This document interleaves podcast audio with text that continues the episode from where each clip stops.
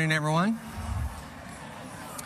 So, Cedric and I are up here. We're trying to figure out are, is someone back there, do you have donuts or something? Because it's really crowded back there, and we want to know, like, what do you have?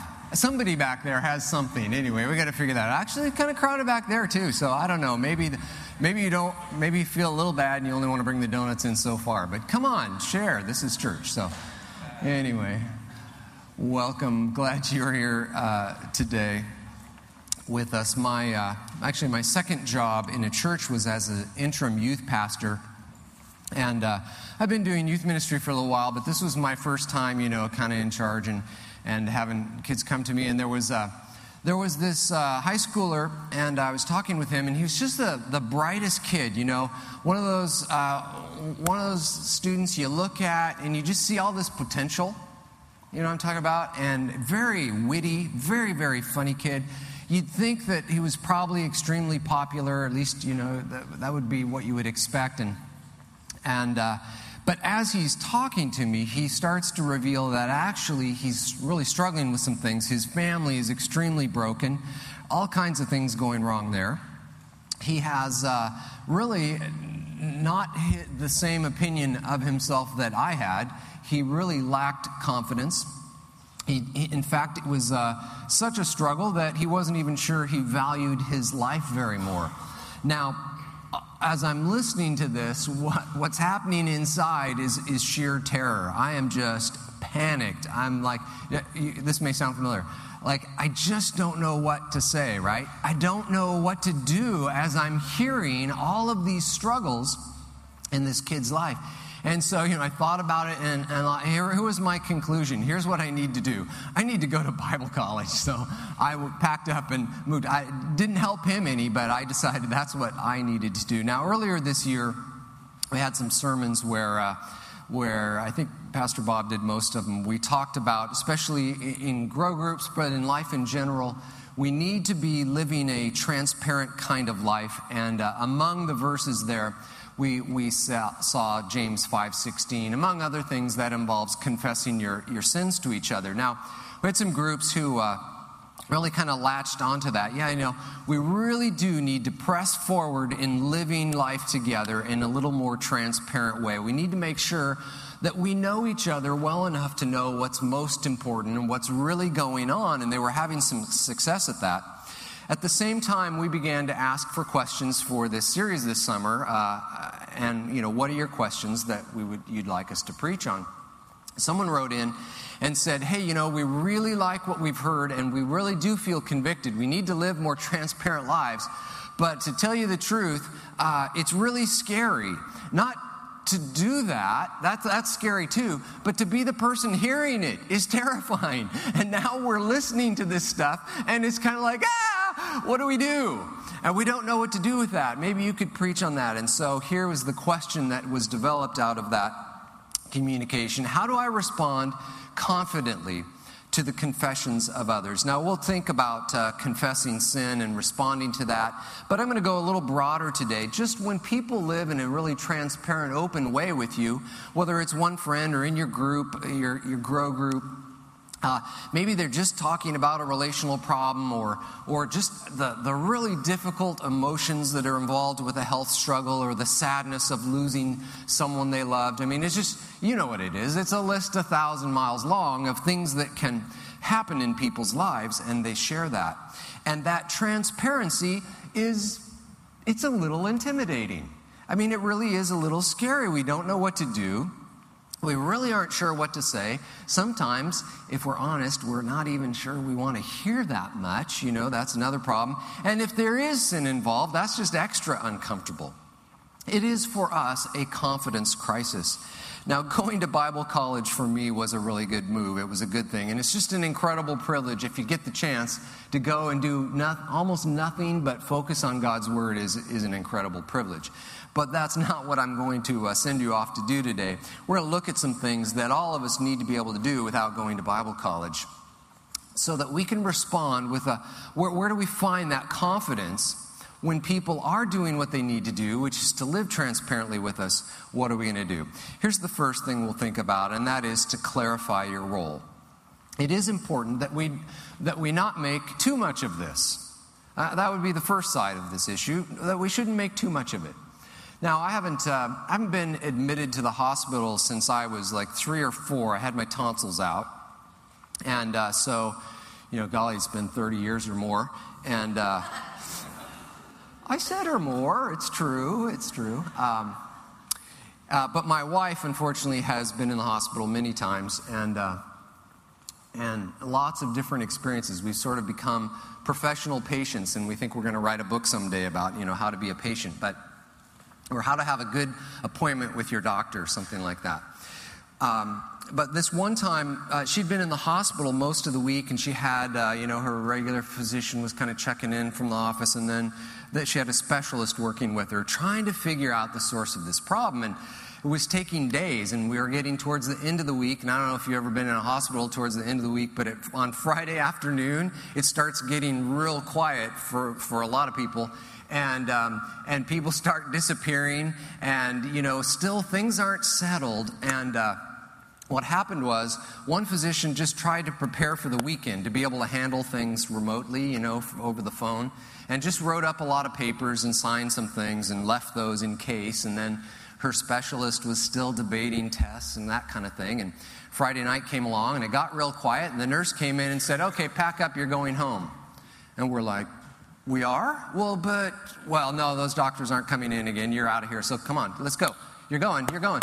Apparently, she had decided that she had the uh, ability, because she was holding these papers, to make her workload a little lighter.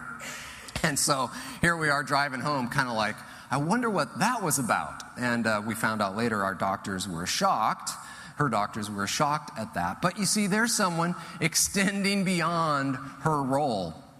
And you don't want to do that with people. And so, you know, when, when someone lives in a, in a really transparent way with you and they share part of life, you don't need to be their counselor. You don't need to be their physician or their attorney, unless, of course, that's actually what you are. But, you know, that's a special case. You know, most of us, we don't need to be those things. You don't have to be a counselor. You know, here's the thing most people, when they share with you, they're not expecting you to fix their problem. They really aren't. That's something we put on ourselves. Like, I've got to come up with a response here that really changes things. That's what we put in our heads, right?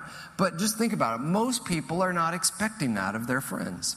Now, I want to take you on a really, really quick tour of some pretty familiar scriptures. I, I know you know this, but I think it's important we remind ourselves. It is the Lord who heals, He's the physician, He's the one who redeems and leads and heals. 1 Corinthians chapter 3.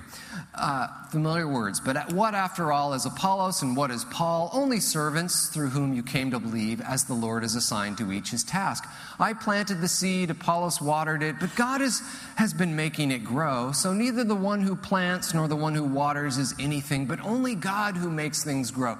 God's the, the, the, change agent here. He's the real power in people's lives. We need to remember that. Now, Philippians, that was, there was a church there that Paul had poured a lot of his life into. He had gone there, he'd visited them, he wrote them letters, he sent them friends, he uh, had preached to them, but he was very, very clear about real, where the real power was. It said, he said, God is the one who began this good work in you, and I'm certain that he won't stop before it's complete on the day that Christ Jesus returns. Paul is absolutely clear. Now, he's going to work hard for the Philippians, but he knows God is the one who's at work. Romans 14, 4. Who are you to judge someone else's servants? To their own master servants stand or fall, and they will stand, for the Lord is able to make them stand. When someone is sharing their life with you, you know, they have a, they have a master, they have a Lord, or they have the potential to, to make God their Lord, to, to submit to Him in that. There's at least that potential. And, and you're not the master, and that's good news. That's, that's a good thing. 2 Corinthians 1 3. Praise God, the Father of our Lord Jesus Christ. The Father is a merciful God who always gives comfort. He's the one who actually brings the, the stuff to the heart and to the soul and to the spirit, right? That brings comfort. So don't make too much of your role. But then on the other hand, don't make too little of it either. Don't make light of it. The very next verse in Corinthians. He comforts us so when we're in trouble, we can share that same comfort with others in trouble. And this is what is on God's mind. Now, not all of our experiences in the hospital have been bad. There was a well, actually, it wasn't the greatest one. But another time, Melanie was in the hospital. She'd had a surgery. It kind of went wrong, and, there was a lot of bleeding. In fact, I didn't know someone could bleed so much. And, and so there were, there were transfusions, and she was really out of it. And so, you know, there she was after the surgery, and just like I, I didn't know anyone could sink so far into the sheets. It was just sort of like there was a sort of a, shadowy figure there, and there was a nurse taking care of her through the night, and, and she had an English accent. So that was really cool, you know. But Melanie's really out of it, and, and so much so that she wakes up in the morning and she's not even sure if that was real right?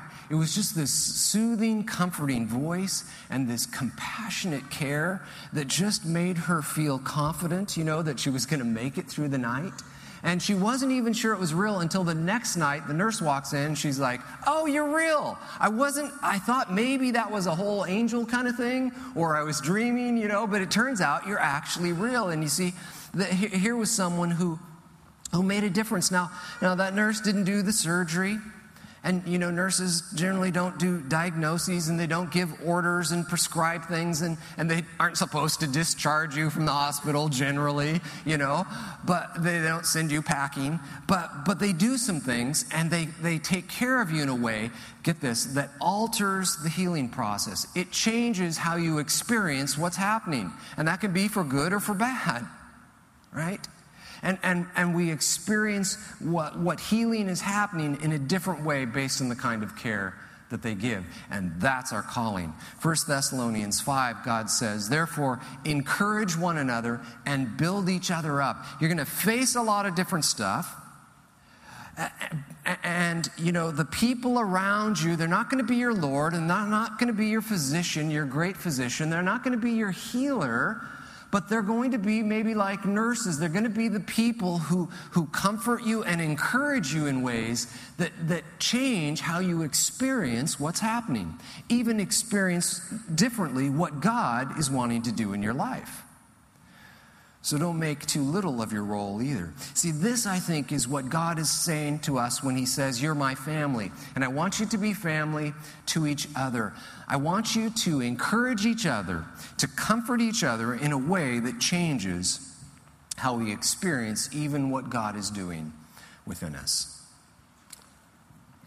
Now, I know some of you are like, yeah, yeah, yeah, but tell me what to do. So that's the next thing. What do we actually do to encourage each other? I want to say focus on the vitals. You know, when you go into the, uh, the ER, now I haven't been admitted, but I was in the ER a few years ago. Some of you know that. And, uh, you know, the, the nurses are all focused on the vitals. You know, it's like they are just obsessed with your temperature and your heart rate and your blood pressure. And I'm like, I don't care. My ankle is killing me. You know, it's in pieces. It's my ankle. I don't care what my heart rate is. Of course, you know, you, you understand why, but they're, they're focused what? On, on the critical key th- life measures. You know, where is their life? Right? This is what we have to watch and protect. And this is what we're interested in. And so there are kind of these really basic things. Now, this isn't going to blow you out of the water, or it's not going to make you say, Oh, I'm so glad you went to Bible college so you could learn that. You, you know this. You know these things. I just want to convince you how valuable they are. So, for example, there's listening. And listening carefully is powerful. James 1:19 My dear brothers and sisters take note of this everyone should be quick to listen slow to speak and slow to be angry sometimes we, we downplay listening. I don't know if you've ever said, you know, I just, all I could do was listen. I don't know what more there was I could do for this individual, but I tried to, to listen for a while. And we downplay it. And I think it's because it feels so passive to us. Like we're not getting to dig in and do anything, as though we're not getting to. And yet, if you just will think about it a little bit from the other side, what about it when it's you and you need someone to be a good listener to you and you find someone? Do you value that? Absolutely, you do. Do you look at them and think, why aren't you doing something? You know, instead of just listening to me? No, that's not crossing your mind, is it? We downplay it, and yet we know it to be true on the other side that when, when someone is a good listener and they listen to us, we feel heard, and when we feel heard, we feel comforted, and being comforted, we're encouraged. And absolutely nothing, perhaps, has changed in our circumstances, but there we are encouraged within them because someone listened well to us. Do not, do not underestimate the importance that we listen well to each other. God says, encourage each other in how you listen to one another. It's powerful stuff. It's another thing, and that would be to pray earnestly. James 5:16. This is back to the confession passage. Confess your sins to each other and pray for each other so that you may be healed. The prayer of a righteous person is powerful and effective. Now, don't raise your hands. This is a hypothetical question. You don't have to confess right now, but have you ever have you ever been in a situation you hear from someone and you say, "You know, I just I think all I can do is pray for them?" You know, have you thought had that thought? I've had that thought. If you've also had that thought, shame on us. Shame on us. Just think for a moment. Just think for a moment what that means. Like, wow, I guess all I can do is go talk to their creator and the most powerful person and force in the universe, Almighty God. I guess all I can do is bring them before them and, and see if God would act on their behalf and be involved in that and encourage and heal. You know, I guess that's all I can do. Seriously? Is this really what we want to say? And yet we have that sense. Once again, it, it doesn't feel active enough for us. No, let me get in there and dig at this something. But, but James says when you hear confession, the right response is prayer. And, and, and it's effective prayer. Now, effective at what? Right? You know, you're not. Uh, creating the forgiveness, you know that. You're not even applying the forgiveness. What's the effective thing going on here? What is effective about prayer in that setting? James goes on and mentions Elijah. He says Elijah was a he was a human being, you know.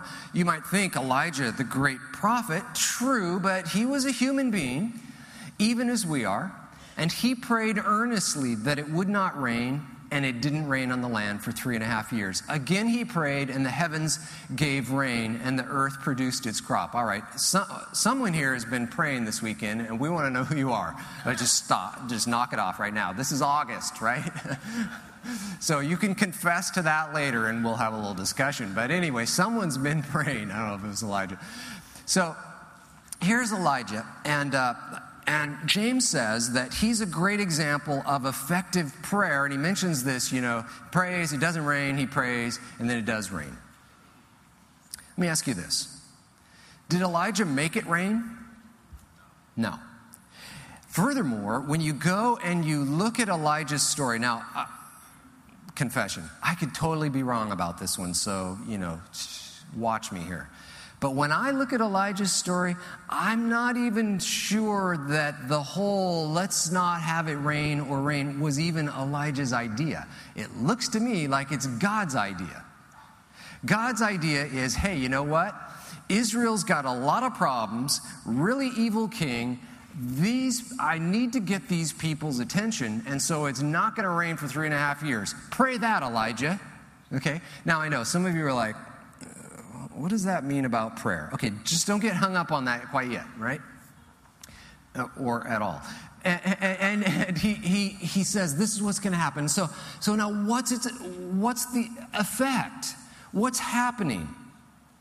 Well, Elijah's prayers and his announcement and his pronouncements as a prophet and his talking to God is drawing attention on God. And he's taking natural circumstances, you know, every day it doesn't rain or it rains or something like that. And he's saying to people who might miss it otherwise, people, this is about God, right? Watch this. God, may it not rain anymore, right? God wants your attention. You're messed up here. He was talking to people in the depth of sin and they were facing judgment and punishment. God's like, I, want your attention before I have to punish you. So, and then he prays, People, watch this. This is about God. God, would you make it rain? And it rains. See, now, it was extremely effective at taking ordinary life kinds of circumstances and getting people to think maybe it's about God. And it seems to me this is exactly what we're doing when someone confesses and we go to prayer. I'm not purchasing your forgiveness. I know God's going to forgive you, but we're going to put our focus on God now in the midst of this because that's where it rightly belongs. That's where we find forgiveness. And that's where our focus in life needs to be right now. As you try and find your way out of this mess, only God will take you there. That's where our attention needs to be. That's effective prayer. Pray earnestly, listen carefully. Another thing would be to speak wisely. I notice, uh, you know, again, I say it myself, I hear people say this a lot. We worry about saying the right thing. Someone uh, is struggling, or we hear about their life, and we worry about saying the right thing. The, the thing that will make some change in life or not offend someone, right? And, and so here we are, we're, we're going to a funeral, and we're not sure what we should say to the people who are grieving. Or someone uh, comes to work and announces that their, their spouse has left them. And, and we just want to say the right thing, right? Here's the thing I think we should worry less about the right thing where it's the thing that makes a change or doesn't offend, and better to think about the right thing where the right thing is a biblical thing or, or a, a spiritual thing or a true thing. That kind of right thing would be an awesome thing to think about. James 3 describes what wisdom is. Wisdom from above, from God, heavenly wisdom, is first of all pure. It's also peace loving, gentle at times, and willing to yield to others. It's full of mercy and good deeds. It shows no favoritism and is always sincere. Now, when someone is struggling, when they have to confess something or they reveal some struggle in life, um, what I notice is that friends and family around people like that, not always, but generally, often really excel at coming up with a, a, really a lot of loyalty. A lot of, boy, yeah, we're with you. You know, we're kind of on your side. And it's, you know, made me say before, and maybe you've heard it, you know, Family members, when you're really struggling with something, sometimes family members, they are the worst counselors. Now, they're really good at being loyal, and you need that. You need to feel like you've got some people with you. But in terms of loyalty, sometimes it comes at the great sacrifice of wisdom, just in all honesty. And we have that. So here's what we need to know the closer someone is to you, the more important it is that you think about wisdom and not just loyalty. He says that wisdom is pure,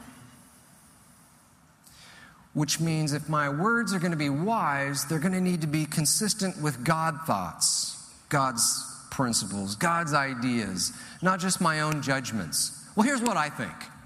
You want to know what I think? Here's what I think about your situation. No, wisdom is pure. It corresponds with what God thinks, not with what I think.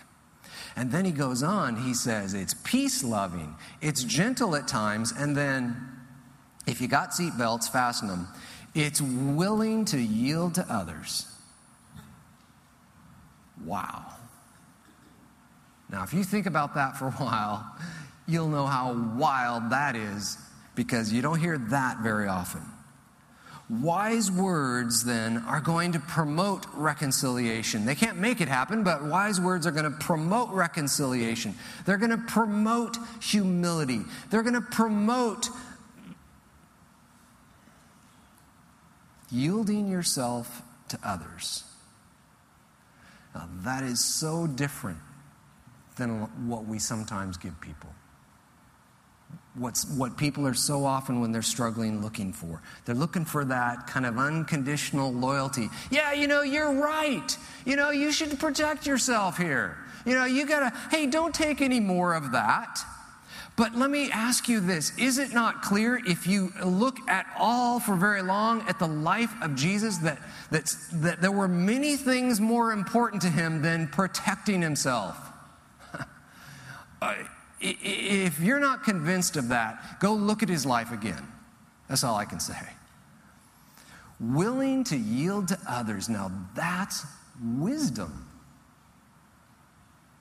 Wise words he says, shows no favoritism and it's always sincere. Wise words are going to promote honesty, they're going to promote balance over self promotion. This isn't all about protecting you and promoting you and getting the best for you. It's, it runs deeper than that with God. Wise words. Think carefully before you speak and speak wisely. And then act practically. You know, paying a doctor bill or, or watching someone's kids, making a meal, delivering that, driving someone to an appointment. These are all really practical things you can do to support people who are facing something difficult. And yet, so many of those things, it's easy to just feel like they're insignificant. Here's why I think it happens. We're, we're making a meal for someone, and the thought occurs to us, well, yeah. Or maybe we're thinking about whether we could. Well, yeah, I could make a meal, but it's not going to bring their loved one back. This person is grieving. All I'm doing is giving them a meal. Uh, it doesn't change their grief at all. Or, you know, we're, uh, we're, we're going to mow someone's lawn. Yeah, I'll do that, but what's the big deal? You know, it won't make their husband come back. You know, those things are true, but it can accomplish great things. Here's an example in 2 Corinthians. Paul has been writing to this church about uh, an offering, collecting an offering for some people who are in the midst of a famine. He says, This service that you perform, just this, this practical thing, putting some cash together, getting it all assembled so that it can be put on a ship and sent to another part of the world.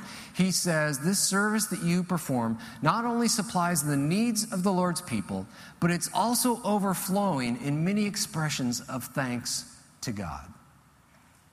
Now, once again, what's happening here? It's drawing attention back onto God.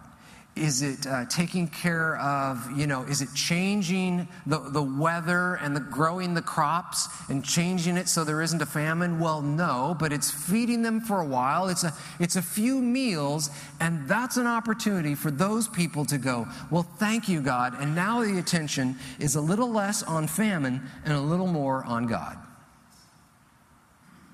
to the point where now my lips are not worrying so much Uh, uh, about my problem and focused a little more on praising God. And that is so good for us. That changes how we're experiencing what's happening.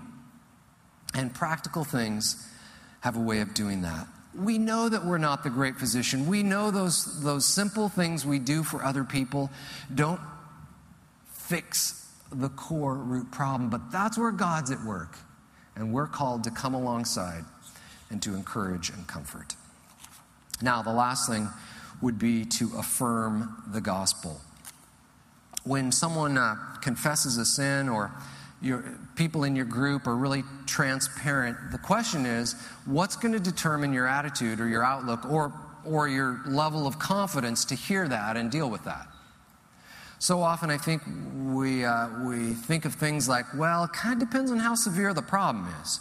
You know, I'm not sure we could handle someone with this problem, but we could probably handle someone with this problem, right? The severity of the problem. Or maybe it's how much training we have. Like, oh, yeah, yeah, I, I took a class on grieving once. That's okay. But, you know, this, this thing over here, that scares me. I'm not sure I want to be around that or um, it's your temperament, you know, that's not really my thing, or it's your own emotional margin. Maybe you're like, well, I'm feeling kind of weak myself right now. And of course, all of these things do impact us. But when we're looking for confidence in how to respond to people, why would we not get the most confidence from the thing that we are most certain of? And that is the gospel. we look at a situation and we think, you know, I, I, there's so much uncertainty. I, you know, now I'm not even sure if this person is saved, or I don't know if they'll actually confess, or I don't know if they'll be successful at staying away from this sin, or, or uh, you know, I don't know if they're going to make good choices. I don't know if they'll come back to the Lord. I don't know what's going to happen in the future. I don't know, I don't know, I don't know. It's just so much uncertainty. But here is something we are certain of it is the gospel. Now we look at a few of a few elements of it. This, uh, a few days ago, this was the entire sermon. I promise it won't be as long as the sermon. It, it, we, I broadened out, but, but this was my first idea. This actually, I think, is where our confidence should be found. So, for example, here's one element of the gospel, and that has to do with sin. We know that the wages of sin is death. Sin is absolutely deadly. It's destructive. And we know that even when, uh, as God's children, we're, we're free from the, the punishment of sin, it's still a terrible thing. 1 Peter 2 says, Dear friends, I urge you as foreigners and exiles to abstain from sinful desires. Why? Because you know you'll have the, the eternal punishment of it no you're free from that but those things still wage war against your soul this is still awful stuff and we should be absolutely convinced of it. Sometimes, you know, someone confesses something and it feels like the, the easiest way to deal with it is just kind of like, you know, that's okay. It's not that bad. You know, it's, it's all right. You know, come on, smile. Let's sing kumbaya or something. You know, just like, come on, don't be so sad. And, and it just feels easier for us if we could minimize the problem. I don't, I don't think that's really helpful. Have you ever had someone in your life, because there, some of you, we know you're out there, some of you are really, really hard on yourselves in this area. Some of you, some of you take it way too lightly, right? Some of us do. Some of us are not nearly serious enough about sin. And then others of you just beat yourself up over this. And sometimes when I'm talking to someone like this, there is this temptation, at least in me, to, to, to want to like go, you know, lighten up. Lots of people do this. You know, it's just like, let's get past this. But here's the thing about people who are very hard on themselves in regards to sin I don't think that they're making too much of their sin. I don't think that's really the problem. Usually, those people are making far too little of God's grace. That's really the problem. That's actually what's going on. So we don't have to let people off the hook. You know, you can't do that anyway. Sin is deadly and we should take it serious. Something else we do with it, another aspect of sin, is that we can empathize. I notice that we have a couple different responses. You know, someone lets us know something's happening and and, uh, you know, there's being judgmental, and we could talk about that, except you know exactly what that is. So, you know, I just only have to mention it. But there's also being uh, what I would say scandalized. You know, someone tells you, hey, this is what I'm struggling with, or you see it in someone, you observe it, or you hear it secondhand, which is even worse. But, but you know, you're aware of that, and you're just scandalized. Like, oh, well, I am shocked. I am I am just appalled. Now, see, this is now your, your core reaction is that the, the, the sin, the stuff, the, the garbage is the big thing to you, not the person. You know, sin somehow is the bigger issue to you than the sinner. That should not be. That should not be. Now, as I said, I already said, we take this absolutely dead serious because it's deadly stuff. But, but you don't need to be scandalized. All have sinned and fall short of the glory of God. And it may not be your sin. You may not, it, they, they may have done something that you know you would never dream of doing, and that may actually be true, but all have sinned. Wow, I know what that's like to fail. I can empathize with you. And then, of course, the cross, the grace, the love of God elements of the gospel. There are so many places we could go here, but uh, last week I really went long. So I limited myself to one verse, Hebrews 10 14 for you. Here it is. For by one sacrifice, he has made perfect forever those who are being made holy. In all the confusion of why life gets so hard and all the uncertainty of, the, of how things will turn out, here's what I would commend to you as the thing that you should have as your greatest confidence. It is the Lord Himself. It is Jesus Christ. It is His cross. It is what He has done. Notice this fascinating verse. Notice the, the tense of how things gone, is happening here. He has, past tense, complete, done, and finished, made perfect forever. That's the first thing. The second thing, he is taking those people and he is making them currently, ongoing process, right now, today, holy. Two things. Two things you should be absolutely dead set, rock solid, certain of. Convinced. So here's someone telling you about their sin. Now, if they are a child of God, here's what you know Christ Jesus, through his sacrifice, has made them perfect. That means he has transformed them from a path that led to death to a path that leads to life, to perfection, to the point where over here at some point they will wear in perfection the righteousness of Christ. Perfect. That is their destiny. It's done, it's sealed, it's where they're headed to. And everything between where we are and between them is process being made holy. What's that look like? That looks like, oh, I stepped into sin again, but I confessed it, and here we are. Now we're going to pray together. Now I receive forgiveness, and hopefully I avoid it again. But along the line, I'm being made holy on the way to what Christ has made certain. And both of those things are guaranteed in Christ. And so when I'm talking with someone, I, I, I may not be certain about them. I may not be confident in what they'll choose. I may not be sh- sure that they're sincere in even confessing something. This might be just to please me.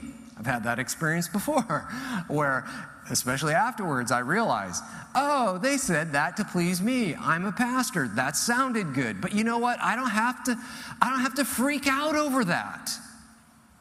I want to, right? Because we want things certain, but I can't be certain about the person. What I can be certain in is Jesus Christ and what he has done.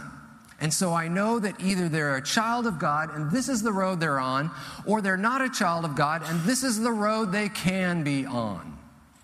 And it will prove true and reliable for them. That's what I'm convinced in.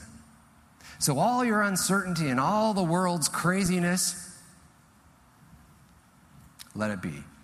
I know what I know, and I know what Jesus has done. That's where confidence should come from.